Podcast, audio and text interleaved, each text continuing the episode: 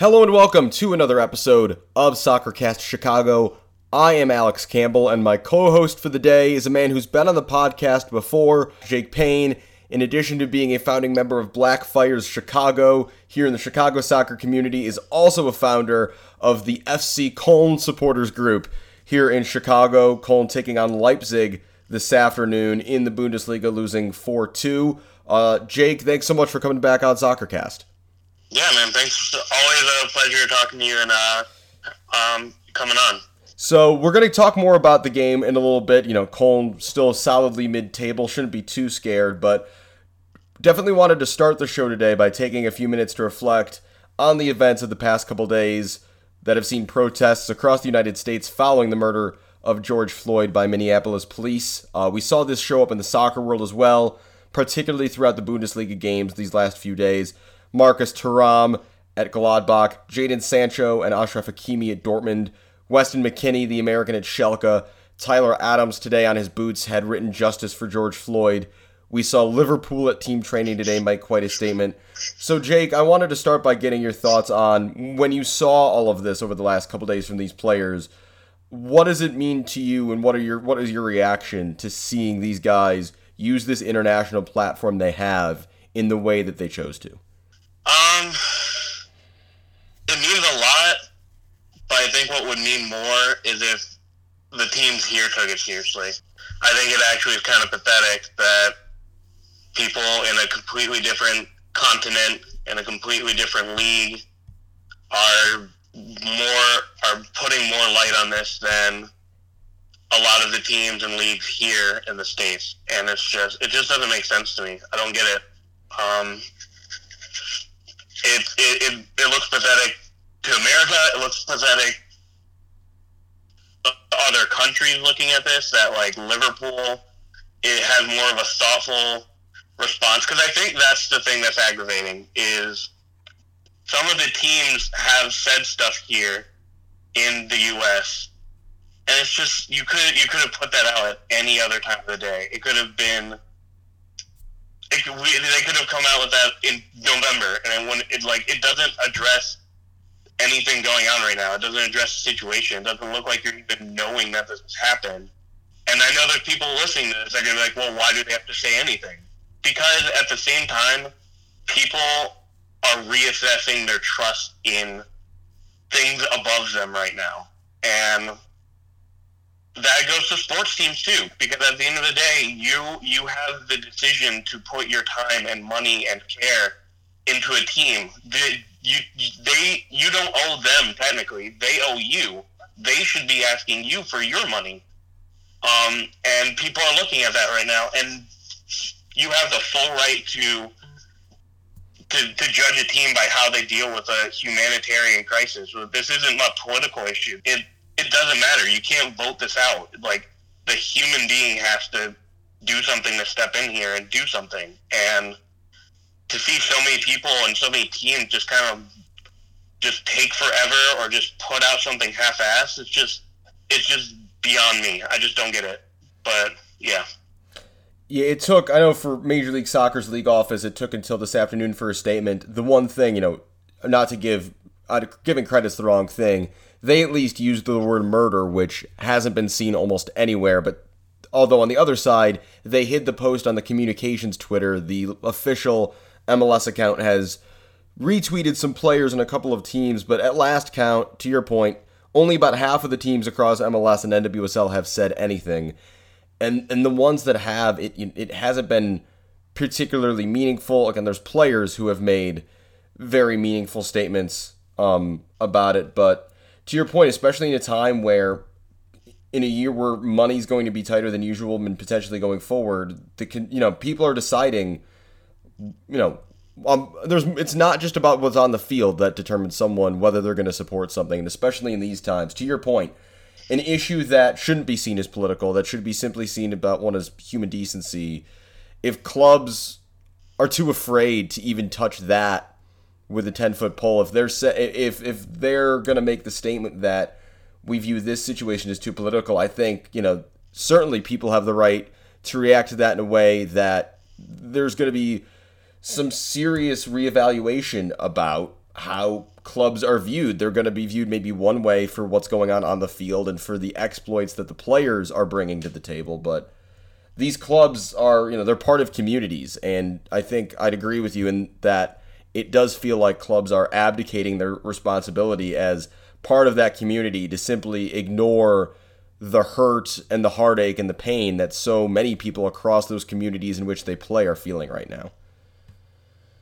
Yeah, and it's just is, it really like are you really that tied to like keeping everyone and what does that mean and all these teams sometimes just you know any other time they just tweet out this this bullshit that like oh we diversity and inclusion matters and all this stuff and you have an opportunity to show that and these teams are just really dropping the ball on it and it just i don't i just don't get how you know like quote unquote when this passes, like how they're to expect to like to come to black supporters and be like, hey, like you want to come to a game? Like, no, why would I? Like, you've shown that like if something when when when there's an issue affecting a community that like let's be honest about soccer, it like in the U.S. at least is very small. Mm-hmm. Like, and you had years to to grow with this community and you know, when you're going to plead to them after after this is quote unquote all done, like it, we're all going to look at you sideways. Like you had a chance to stand up for us for once, and it's just it's it's just falling flat.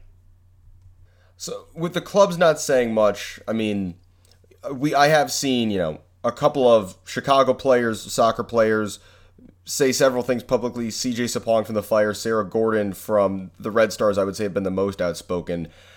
On the player level, you know, we look at guys like like Tyler Adams and like Weston McKennie who are African American. Does it the fact that there weren't you know white players in the Bundesliga this weekend making those kind of statements, or that we haven't seen as much of that leadership in American soccer, especially to your point, the black community is growing in American soccer and is a community that has been overlooked for so long.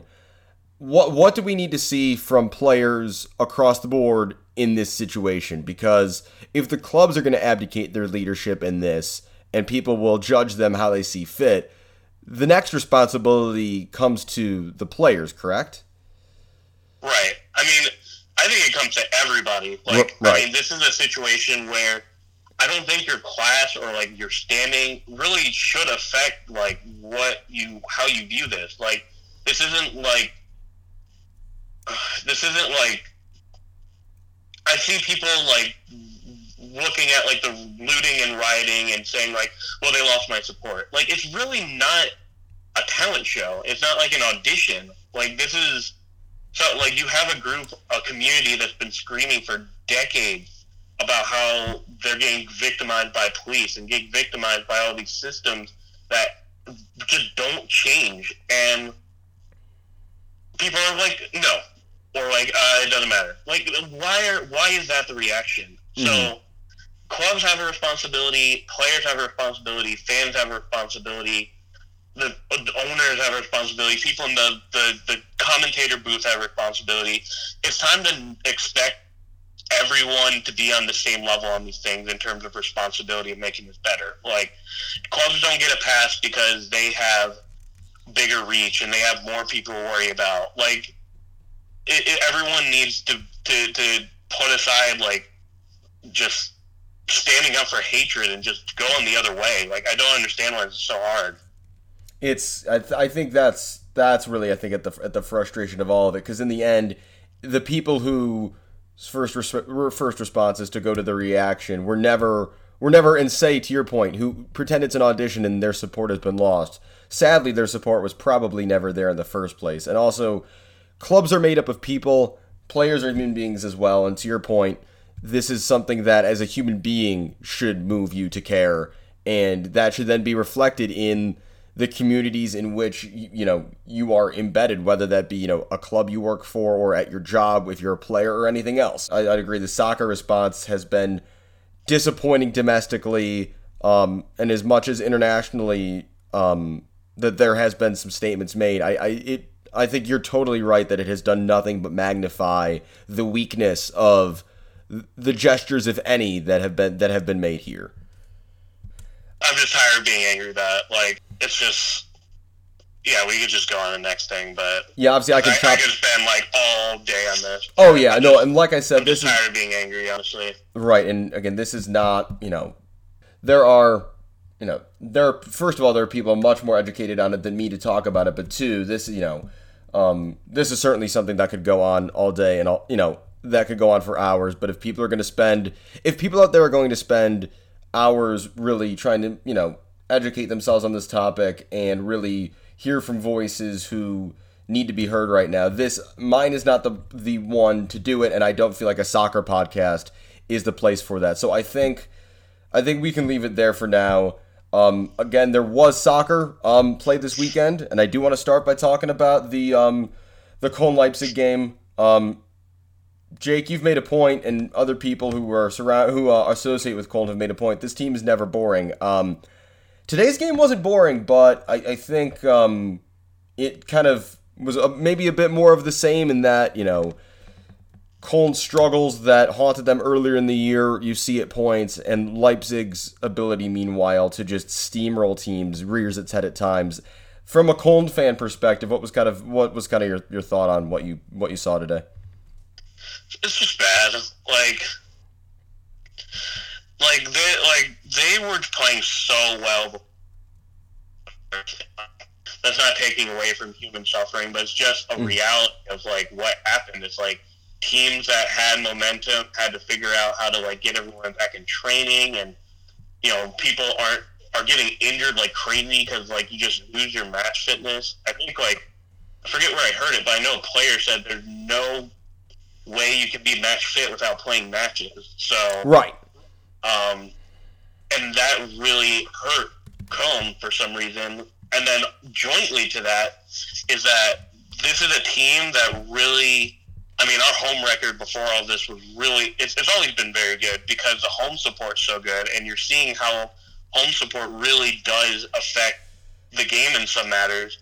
And they just don't have that. And it's just, it's just, they, they've come out so slow, and it just hurts to see because this is a team that won 11, 8 out of their last 11 after being in last place for like a few weeks. Like, the, they they have it in them, and it's just the, the, the ground got taken out of them. It's just hard to watch. Yeah, the good news for Cologne is there should be enough breathing space between them and the drop zone to for them to be pretty safe. Um, you talked about how many injuries we've seen, and that's certainly been a highlight of the last couple weeks. I, I would, as a casual observer, think it's pretty serious. If Jan Cordoba, John Cordoba has to miss a match or two, that's a huge deal for Cologne, right? Yeah, hundred percent. I mean, he's the most informed striker we have right now. Um, Modeste scored today, but I mean, since he's been back on the team, he hasn't really performed to the level he was at when he played with us before. Terodde has really not been doing it, but he also hasn't gotten a whole lot of time, so you just don't know what he's gonna do. It's just, and then like that, like Cordoba being, I, I would be shocked if he's playing the next game or like the next few games, but we also are missing our, our one of our star center backs, Sebastiaan Bornauw, who Mhm. had the red card, and like he was definitely missed today, and like you know, it's just I was it's, it's like one thing after another, man. I was shocked to see Czichos after that back injury and have no and came out of nowhere. I didn't even have him initially in my notes for the game. I assumed he wasn't playing. To see him start at center back today, and you know, I thought he did just okay, but man, to to throw a guy in the deep end against the likes of Timo Werner for his first action back in months felt like a, a bold play that didn't necessarily pay off today. I mean, they don't really have a choice though, because the other center back who you would theoretically replace with, I mean, because he was, I think he was starting for most of the season and he got injured, bef- like way before the the, the Right. break started. But like the other center back that you're looking at is Jorge Meré, and he hasn't really played that much this year either. Mhm. So, I mean, it's really the lesser of two evils. Um, he should have just I like I agree like he really got thrown into the deep end having to go against Werner but I mean it, it was just not a good performance today Yeah, tough performance from Cologne. Um, not a great performance from Leipzig in moments early, but they certainly found their groove, and that team's ability to go from zero to sixty in a split second is is incredibly impressive. There's a reason so many of those guys are top of lists of uh, transfer rumors around Europe, the likes of Werner, Upamecano, and Nkunku, guys who have clear amounts of talent, who are going to go on to bigger and better things than RB Leipzig as they get back to third in the table, firmly in the Champions League race. Um, Jake, the other thing that I think people would, would I think enjoy hearing about is how you got into FC Köln in the first place, because you know, there's obviously large followings in America of Bayern Munich, of Borussia Dortmund, the teams that win things that are known for playing very exciting soccer. But beyond that in the Bundesliga, I feel like it's a pretty niche league. So I know that several members, in addition to yourself, of the Fire and Red Stars supporter community have gotten really into Köln over the past couple years. So why did you guys pick that team? How did you decide that that was the way to go? What was what was the the process that led to you guys picking them as your team and saying this is who you're rolling with for better or worse? Yeah, so I've been a fan for a while now, but I mean, really, like when it really picked up was I was studying abroad in um, a city called Bonn, which is like a 15 minute train ride from Köln. Um, and like, it's just so infectious. Like, I, I think that's something that's missed people that like the big teams in Premier League or like the or Bayern or Dortmund even I would even throw them in there. Like it's just not. It, I, it's probably easy for me to say because all the teams I like are really bad, but like it's not about winning all the time. Like Köln has so much history. Like you know, you see how big they are in the community because there's so many players that are from the area that like leave their teams to go play or come up through the youth academy. Um, the city just loves that team so much, and like I think my friends who have told about the team and like like you know they watched the game with me or came to a watch party at AJ Hudson's or something, they like can see that. So, um, you know, like no discrediting Bayern fans or anything like that, but it's just like it's just not the same. Right. Um, and you know, obviously, there's a couple guys who you know I think some something we see a lot in soccer is when you're a decent sized team and they go down, all the talent just leaves and scrambles and goes for a better payday. I, I think you know doing research on Köln, the g- guys like Timo Horn and Jonas Hector who have been to hell and back with this team and have stayed around for the whole time, I have to imagine that their relationship with Köln fans is unlike anything you're going to see in most of modern soccer, where it's so much about the money and players seem to move on from clubs so quickly. For guys like that to stick around in the way they have and really just become part of the fabric of the team in the city. Yeah, I mean, like, you know, it's hard to say, like, because I don't, I haven't lived there all the time, of course, but like, it's so evident in you know, at the end of the season when we did get relegated, like people, like fans were just like, man, this is not going to go well. And like Timo Horn apparently, like he gets rumored to go to like Arsenal and Liverpool every now and then. And like I know me personally, I was like, man, this is it. Like he's definitely leaving. And you know, when a few of the players just announced that they weren't moving on and they're going to play through the second league, it's just like, I like I think that's something that not to harp on Bayern fans again, but like I think that's something they'll never understand. Is like being in the lowest of the low, and your players being like, "Nah, like I love this team so much, I'm not gonna, I'm not gonna leave and go to a bigger payday when I definitely could." Like Jonas Hector plays, starts on the national team sometimes. He could go literally anywhere else, and he chose to get relegated. And it's just like moments like that really like you know we don't win the league we, we're not in europa league or any well we were but like we're not we don't go there consistently or anything but it's like those things just mean a lot more than signing a, a multi-million dollar player and winning the league eight times yeah, because certainly I remember the 2018 World Cup, you know, at a time where I didn't know that much about Jonas Hector. When you see a player on a World Cup squad, especially Germany's World Cup squad, playing in the two Bundesliga. It's like okay, something's up there. Like some that doesn't that doesn't seem right, but no, it's, it's a credit to Hector, who again this season has shifted his position to accommodate what the team needs of him. And uh, again, when you're a club like a Bayern, you're just kind of filling spots as you need them. So I, I think it you don't really have that experience of a player who is the kind of guy who's going to say, "I will do whatever you want me to do to help this team succeed," because maybe we're a little short in some areas and we're you know we've got more numbers than others. So no, I think you know the the career of a guy like a Jonas Hector, I think, is really impressive. Same thing with the Timo Horn, who again is a guy who's luck unlucky to have been born in the age of Manuel Neuer and Marc Andre Ter Stegen. I mean, the guy started for Germany at the Olympics a couple years ago, and there's just no way he's ever going to find the Germany squad. He certainly could have tried to press the issue a bit, maybe by you know going to a bigger name club like you know an Arsenal type team, but you know instead he's stayed committed to Cologne, and I can appreciate that as a fan that that's about the the largest statement of confidence a player could get could give a fan base. And I'm gonna win some favor with Bayern fans again because I feel like they're gonna think I'm like railing on them because Kimmich also Kimmich also has put done whatever Bayern has told him. Right? Oh, absolutely. Like, yeah, he, he is like a billion positions. He'd probably play goalkeeper if they needed him to. Uh, honestly, I said this last week um, that I would pay money to watch a team of 11 Joshua Kimmichs play a team of 11 David Alabas because I honestly think it would be great soccer. Because um, those guys have just been, you know, incredible in their adaptability over the years. You know, Alaba, a guy who mostly played left back, now plays center back, but he plays number 10 for the Austrian national team. Like, Right. it's, it's the one thing you got to respect Bayern for. That team is just full of guys who are all around just incredibly talented footballers, not even particularly talented in necessarily one position and not others. You know, you can jumble all those guys up and they'd still be a juggernaut to deal with.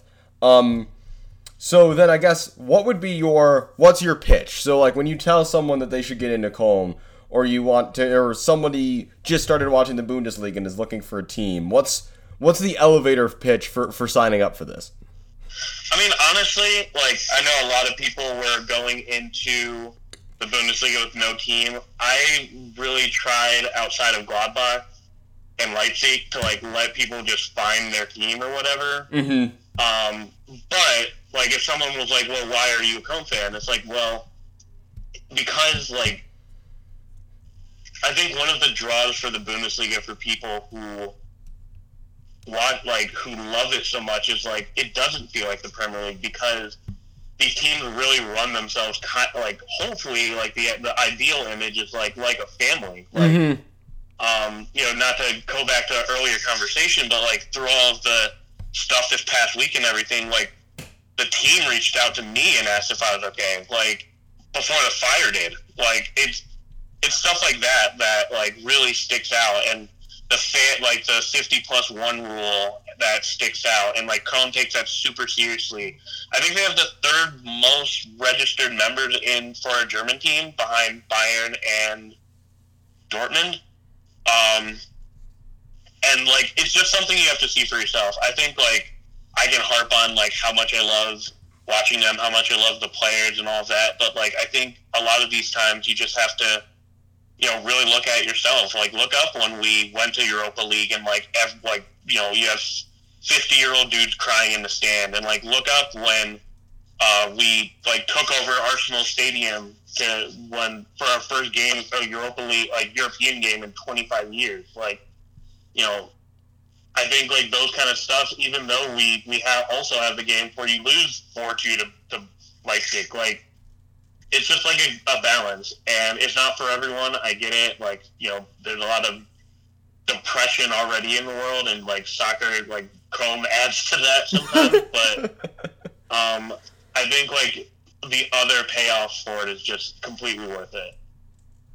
Well, there you have it, folks. So if you're, uh, especially if you're in Chicago and looking for a team to support other than the big boys, there's an option for you. Um, Jake, before we go, I do want to ask you about. Um, so today we we have it officially that the Chicago Red Stars will be back June 27th. They're playing in the first game on Big CBS that afternoon against the Orlando Pride. Um, while it's exciting to have you know Chicago soccer coming back, it is going to be in Utah, so it's not going to be local. Um, I expect though that you guys over at Blackfires will have some things planned as time goes on between now and then of, of how you guys are going to try to get some fan engagement in these games, despite the fact that they're out in Utah? Yeah, and I mean, like, I think our view on that um, is like we are there to help, but like we also just want local 134 to do their stuff too. Right. Um, so you know, we I've been talking to like Maggie and other members, and um, I think because it like the draw happened today, and people are kind of realizing what it's going to look like more. I think those are going to be like those efforts are going to be picking up a lot more. Mm-hmm. Um, and we're just here to help. Like you know, local 134 obviously knows what they're doing. They don't need any. They help. do. Um, you know, they they don't need us to like overtake them, and that's not our place to do that. So, um, you know, we want to help and bolster and and make things fun because you know everyone needs that right now. Um, but yeah, I think like the other part point I want to make just real quickly, and like not to Oh yeah, go right ahead. take away from a podcast, but like, No.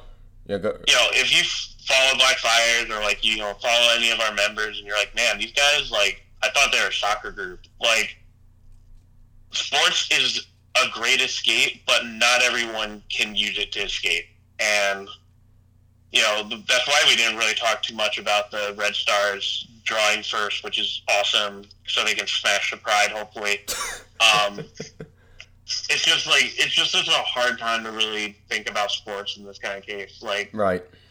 Um, you know, you have the, the reason why we started, like people not feeling safe going to the games because they felt like they're out of place. And now imagine that feeling of like not wanting to go to a game. Imagine that just being outside. And we just want to focus on that first and figure out what we can do to help that. And um, when Local 134 talks about what they're going to do to, to get people watching the, the game, which, I mean, you guys should be hopefully paying for whatever you need to pay for, and whatever six dollar a month thing you need to pay for to support women's soccer, just do it. Yeah. But, No, uh, no complaining on that front. If anybody, if anybody's belly aching over six bucks, it's like okay, again, you weren't you weren't on board in the first place. If this is what's gonna kick you off the kick you off the support wagon at this point, so and like, I get money's tight right now for people. Like I, I totally get it. But right, I mean, if you, it's it's I will I will pay for your your membership if you need it. Like it's it's really it shouldn't be a big issue. But um, yeah, it's just it's just a confusing time. We're trying to work through it. Everyone's trying to work through it, and you know when when soccer does come around, then we will.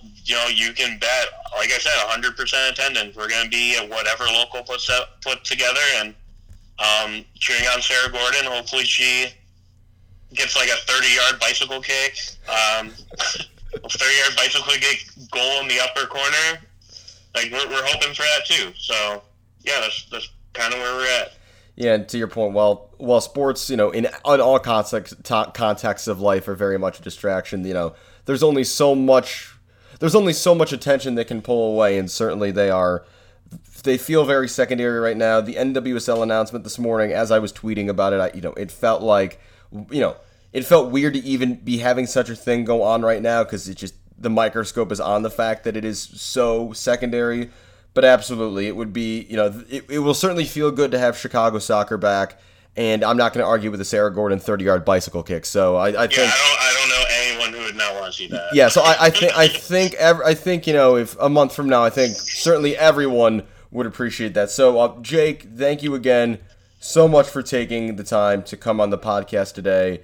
Um, you know, uh, following t- you know, I know it was the context was following a Colton game, and that's the original reason I wanted to make sure you came back on the show. Now that we were in kind of Bundesliga mode, but obviously the events of the world right now merit our attention much more than the soccer does. So I, I appreciate you sharing your thoughts honestly and um, you know and voicing your voicing your opinion not only on you know on the soccer stuff but on you know the kind of the failures we've seen in leadership domestically in soccer but also just the fact of the matter is that you know this isn't about sports and this really shouldn't be about politics either that this is just a, a fundamental issue of humanity that, that that this is something we all need to be focused on right now. We all need and we all especially those of us who don't whose lives aren't as impacted by events like the murder of George Floyd, what what role we play in all of this, and we know where our focus should be right now. So again, thanks so much, so much, Jake, for taking the time. I really appreciate it, and hope hope to have you back on the show um sometime in brighter days ahead. Yeah, man. I like. I just want to take a moment and say, like, I really appreciate you, like, just listening, giving me the time. I know it's so first about the Köln, of course, but you know, not running away from having that conversation. So that that's really cool. Want yeah, want to do? you know I know right now is not not my time, but you know if I can can help get help get you out there talking about it more and, and more people hear what you had to say because of it, then then that is certainly the least I can do. So absolutely happy happy to do that.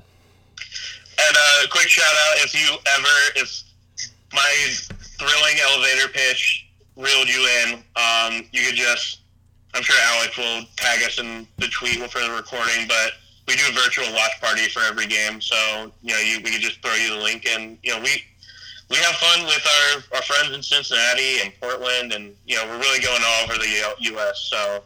And so, didn't Derek Rae show up today? Yeah, he he, he uh, came before the game.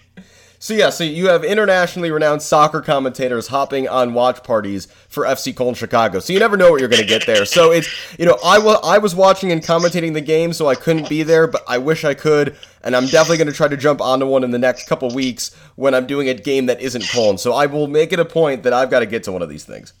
Yeah, man, uh, you're like without a question, you're welcome, man. Sounds good. Well, I'll look forward to that again, Jake. Thank you so much.